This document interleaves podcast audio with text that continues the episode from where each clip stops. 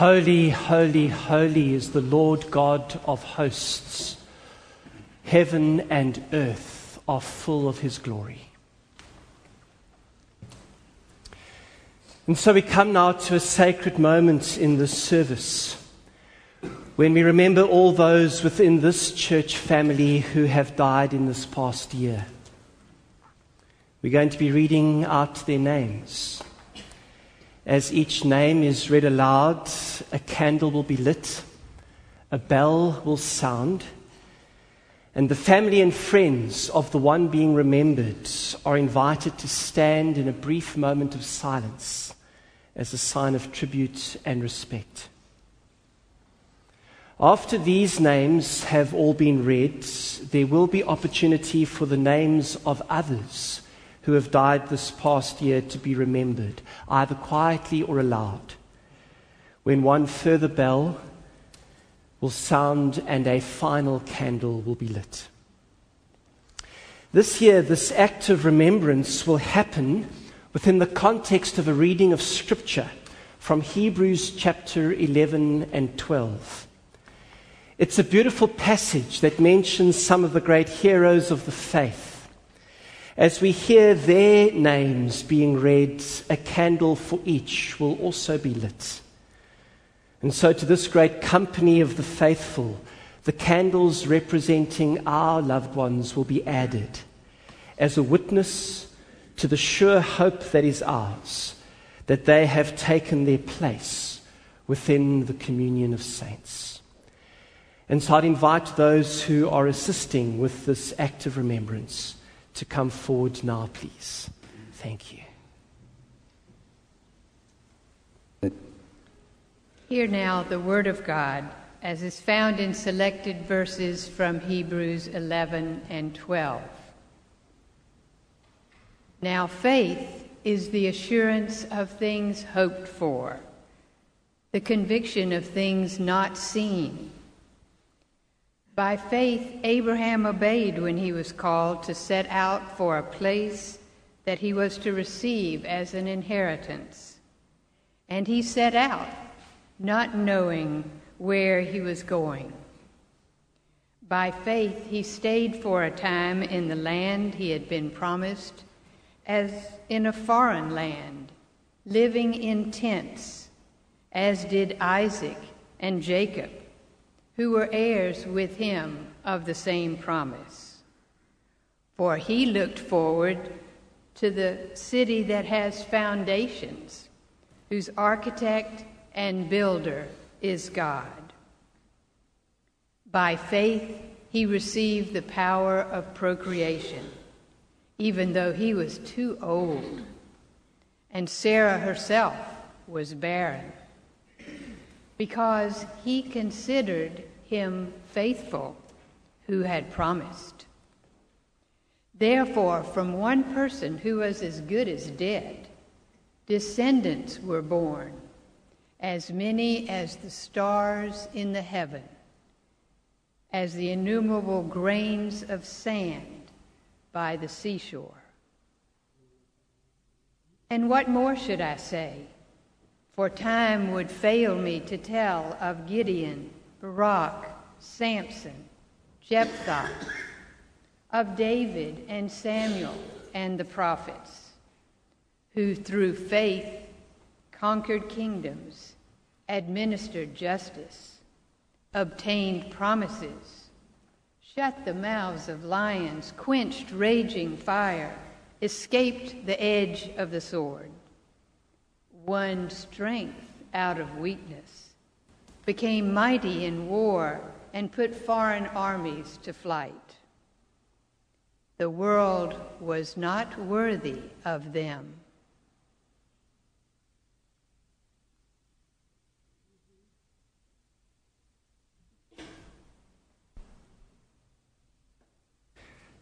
To these can be added the names of countless women and men across the ages whose lives have borne faithful witness to the love and grace of God. Today we remember especially those members of the family of faith here at Hyde Park who have died in this past year, giving thanks to God for their faithfulness and for the joy and privilege of having known them. Even as we continue to mourn their deaths, we also rejoice that for them the struggles of this life are over, that death is past, and that they have joined the saints in glory, where they intercede before the throne of God on behalf of us all. Together we remember James Boyer.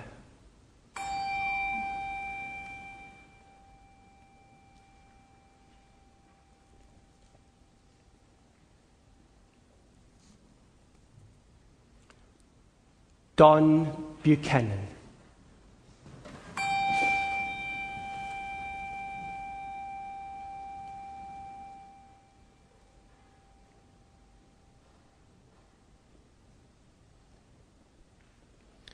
Mimi Budaris.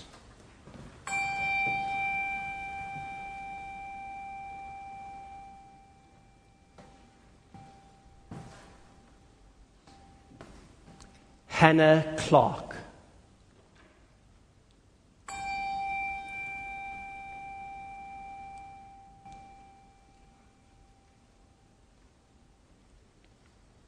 Henry Hicks.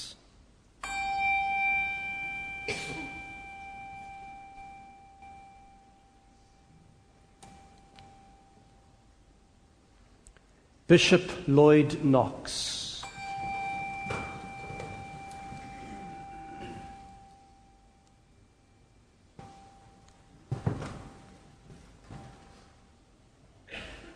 Richard Langford.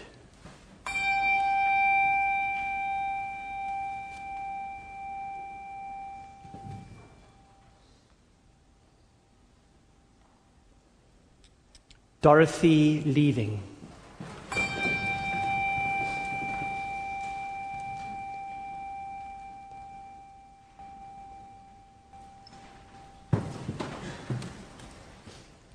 Astrid Martinez Velasquez.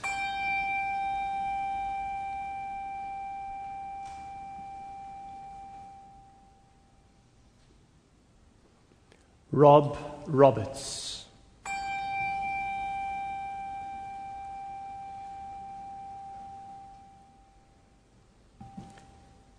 Lisa Rohrer.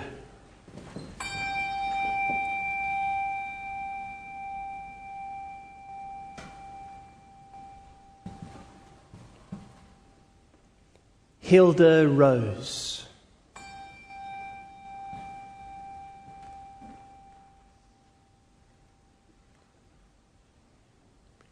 Fred Rose.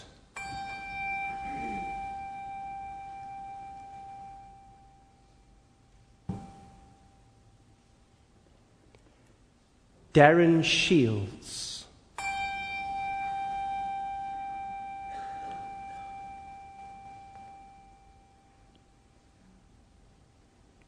David Smith.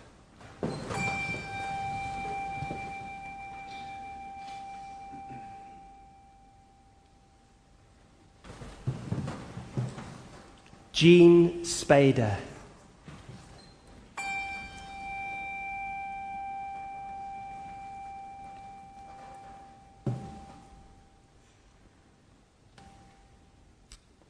Patty Till.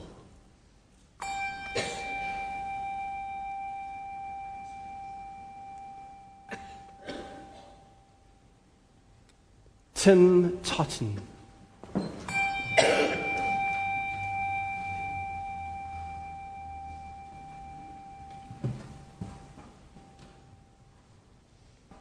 Doug Vetramill.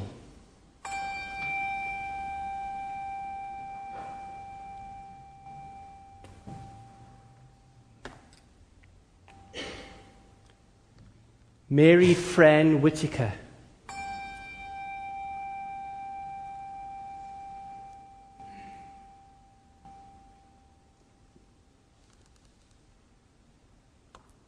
Nancy Whitaker.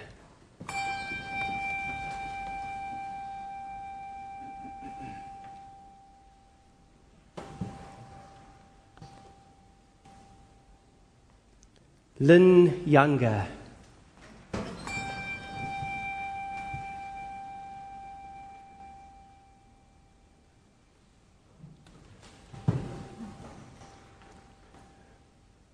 Marlene York.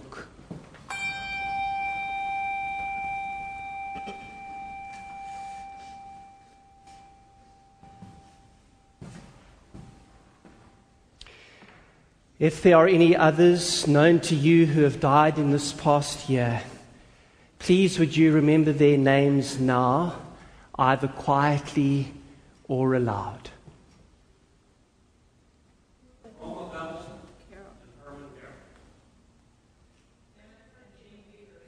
John Riley. Colin Price. Sharon Metz. Jay Wolf.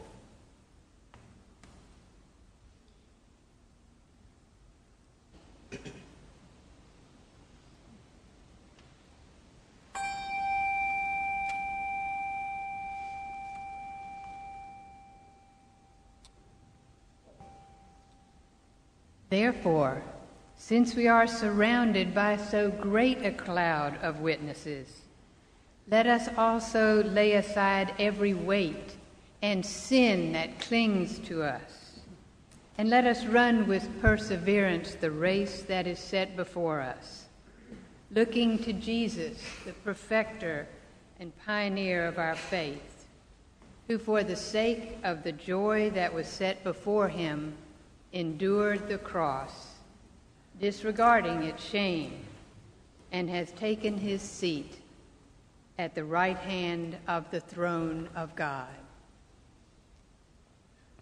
Word of God for the people of God. Thanks be to God. Let us pray.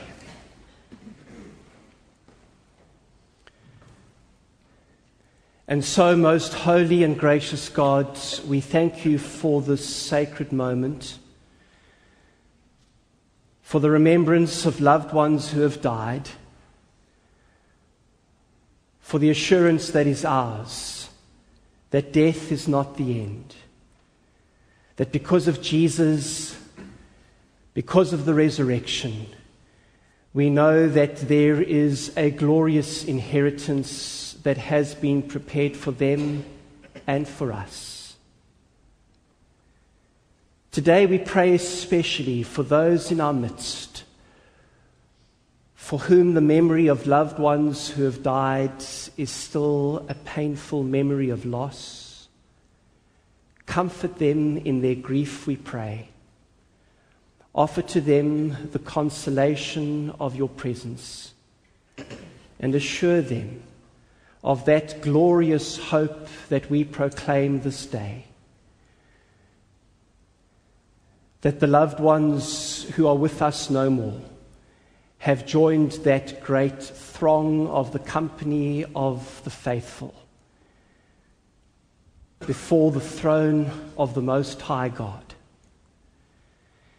And so with that confident hope, we join together now in that prayer which Christ Jesus, our Lord and Saviour, taught us as we say together, Our Father, who art in heaven, hallowed be thy name. Thy kingdom come, thy will be done, on earth as it is in heaven. Give us this day our daily bread, and forgive us our trespasses, as we forgive those who trespass against us. And lead us not into temptation, but deliver us from evil.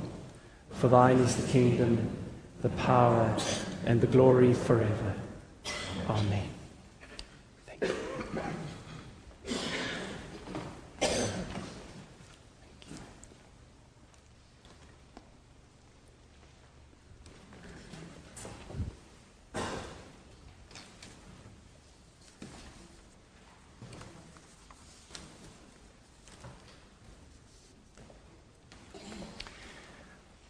Wasn't that a beautiful time of remembrance?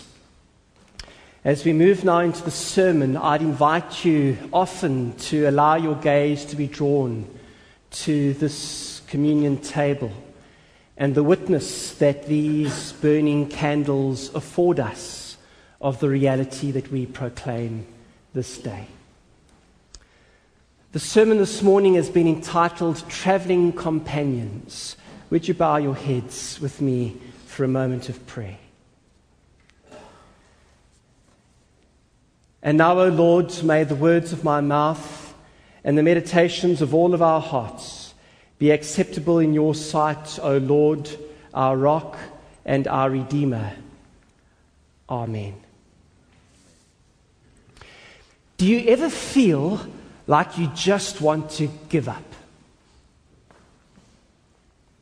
Do you ever feel that the circumstances of your life are such that you wish that you could just pack it in and get away from it all, even for just a while? Do you ever find yourself fantasizing about escaping to some exotic destination, far away from the nitty-gritty realities of the life that is yours? These are not uncommon feelings that arise for many different reasons. Maybe it's an exhausting relationship that repeatedly depletes your emotional reserves. Maybe it's the unbearable burden of unreasonable expectations that your work thrusts onto you. Maybe it's a financial crisis that feels like a noose around your neck. Maybe it's the never-ending demands of raising young children. Maybe it's the ongoing treatment of a medical condition that simply won't improve. Maybe it's an area of service, even within this church, that has become a source of frustration or resentment for you. Maybe it's the pain of a deep grief or a bitter memory that continues to break open at unexpected times to wound you afresh. Maybe it's the disappointment of doors constantly closing on a dream that you've cherished for a long, long time. Maybe it's the aching loneliness of feeling that nobody understands you and nobody cares. Do you ever feel like you just want to give up? Of course, wanting to give up is something we don't easily acknowledge. We live in a world that places a high premium on being upbeat and positive all the time. And there's certainly a gift in that.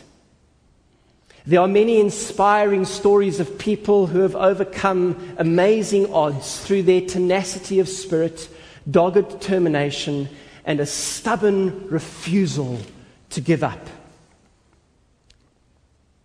There's a classic image that illustrates this tenacious spirit. It shows a frog being swallowed by a pelican. But even as that happens, the frog is throttling the pelican's throat. It's entitled, Never Give Up. While on this theme, let me share with you a poem, if you could call it that. Two frogs fell into a bowl of cream, or so the story's told. The bowl's sides were smooth and steep, the cream was deep and cold. Oh, what's the use, said number one, it's fate, no help's around. Goodbye, my friends, goodbye, cruel world. And just like that, he drowned. But number two, of sterner stuff, dog paddled in surprise, and licked his creamy lips and face, and blinked his creamy eyes. I'll swim, he said, while I have breath, until my strength is spent, that when I come to meet my end, at least I'll die content. So round and round he kicked and swam, not once did he stop to mutter, and then hopped out the bowl of cream, which now was a bowl of butter. The moral of the story, never give up. And it's a great moral that we can all applaud. Except for one thing. And that is that when you're in that place when you're ready to pack it all in, being told not to give up simply is not enough. We need something more to strengthen, encourage, and inspire us to carry on. In February two thousand, I ran my first ever marathon. I'd been training for a few months, but still was a complete novice and really didn't have the first clue how to go about running twenty-six point two miles. I did everything wrong. On the morning of the marathon, I had nothing to eat. On the run, I took nothing in except a little water. I started way too fast and ran far too far without taking a single walk break, all of which meant that in the latter stages of the race, I was running on empty. And so it should come as no great surprise that when I reached the twenty-one mile mark, I suddenly, involuntarily came to an abrupt and sudden stop. Talk about hitting the proverbial wall. It happened for me quite spectacularly.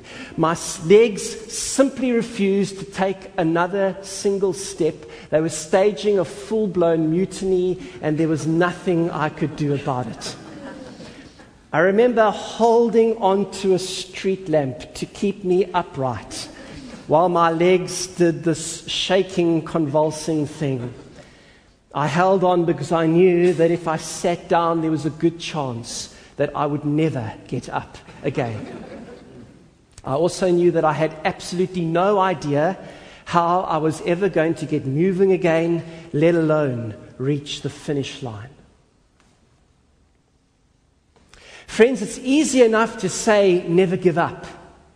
That sure is good advice, until you're in a place where your resources are completely exhausted and you don't know what to do. There are those of us here today who know what that place feels like. In those times of depletion, we need something more than just perky advice if we are to carry on. Thankfully for me, that something more came along that day in the most surprising way, as an old schoolmate of mine, whom I hadn't seen for twelve years, came running by. I couldn't believe my eyes. He'd been on the same road as me all that time, and I never knew it. And I suddenly realized that if I somehow managed to stay with him, to, to, to just follow his footsteps, he would help to get me home. And so I shouted, "Mike, please wait for me." And before I knew it, I was miraculously moving again. I honestly have little recollection of those last five miles, but what I do remember was the commitment I made that no matter what happened, I would not leave my mate. Which I did. And we finished the race together. Which is a parable that can help us hear the good news of the gospel on this All Saints Sunday. The good news of the gospel, which is this: when we feel like we just want to give up, there are traveling companions that join us along the way that can strengthen, encourage, and inspire us to carry on. In particular, there are three such traveling companions or groups of companions that share the road with every one of us. That beautiful passage of Scripture from Hebrews eleven and twelve that we heard a little earlier can open for us eyes of faith to recognize these traveling companions in our midst, giving us the assurance of things hoped for and the conviction of things not seen. The first of these traveling companions refers to those who have gone before us, who have been faithful. Hebrews eleven points to some of these heroes of the faith: Abraham, Isaac, Jacob, Sarah, Gideon, Samson, Barak. The list goes on and on. Men and women who persevered and continued to trust in God.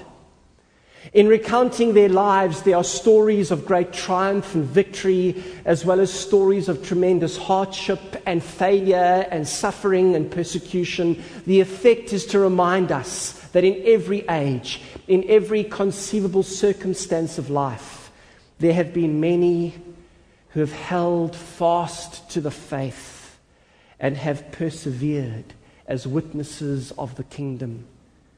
The testimony of their lives can inspire us to a faithfulness of our own as they cheer us along and encourage us to keep on. Of course, this includes not only the famous heroes of faith from long ago, but also the ordinary people known to us who have lived lives of beauty and grace. We have remembered some of them by name this morning. A parent or grandparent, perhaps. A spouse, a teacher, a pastor. Who have you known who has brought the image of God into clear and sharp focus for you? Remember them. Give thanks to God for them. The, exp- the inspiring example of their lives and the ongoing influence of their love. Make them companions with you along the discipleship path. And so if you feel like giving up, look at them, remember them, and draw strength from the perseverance they have shown. And while you may not hear it with your ears, if you listen attentively with your heart, you will hear them cheering you on as they shout and pray their encouragement over your life.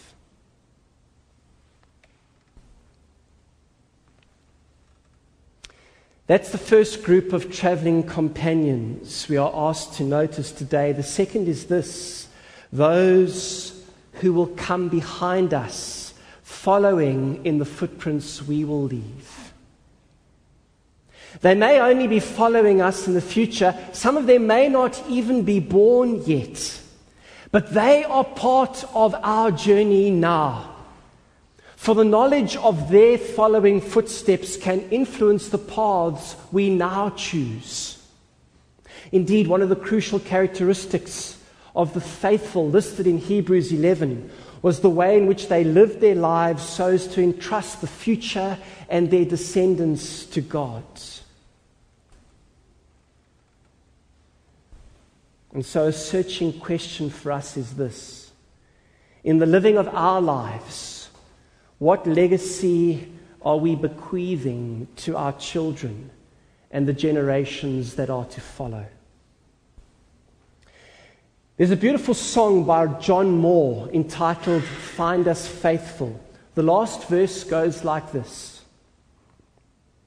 "After all our hopes and dreams have come and gone, and our children sift through all we've left behind, may the clues that they discover and the memories they uncover become the light that leads them to the road we each must find." And then the chorus: "Oh, may all who come behind us find us faithful. May the fire of our devotion light their way. May the footprints that we leave lead them to believe, and the lives we live inspire them to obey. Oh, may all who come behind us find us faithful." What will our children and grandchildren discover about us, even after we're gone, that will help to shape their lives in Christ-like ways? What kind of legacy are we leaving to them? And so if you're facing something right now that makes you want to give up, if you're caught up in some moral or ethical dilemma, if the demands of principled living feel too rigorous, if the requirements of integrity feel too onerous, then simply take a moment to think about those who will follow after you. What do you want to leave behind for them? What shaping influence do you want to impart? How would you want the example of your life to encourage and inspire them along their path, especially in their dark and desperate moments? When you look at the decisions you're currently facing through that lens, it can offer remarkable clarity and strength for what you know you need to do.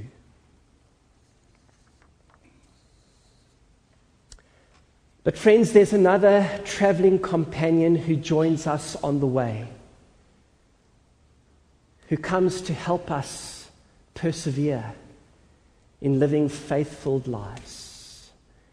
His name, of course, is Jesus, the pioneer and perfecter of our faith.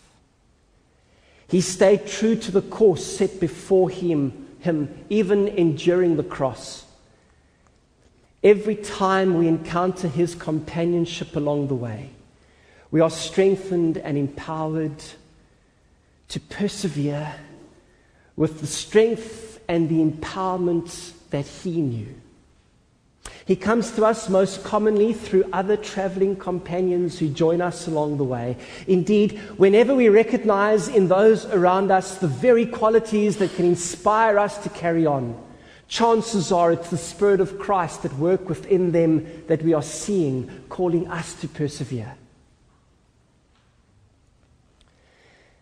And so if we're honest, we'd have to acknowledge that sometimes we feel like we just want to give up, that the demands and challenges of life have become just too much, that overwhelm us, and yes, cause us to waver. The good news we proclaim on this All Saints Sunday is that we are not isolated individuals making our lonely way through the world. Our journey is shared by a great multitude of those who have gone before us, who now cheer us on. Our journey is also shared by all those who will come after us, who will look to the testimony of our lives for the guidance that they seek. Recognizing these traveling companions can inspire us to live more faithful lives.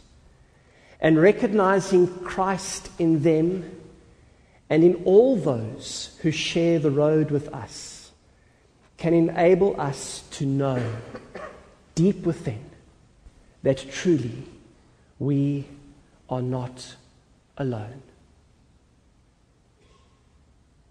Therefore, since we are surrounded by so great a cloud of witnesses, let us lay aside every weight and the sin that clings so closely, and let us run with perseverance the race that is set before us, looking to Jesus, the pioneer and perfecter of our faith, who, for the joy that was set before him, endured the cross and has taken his seat at the right hand of the throne of God.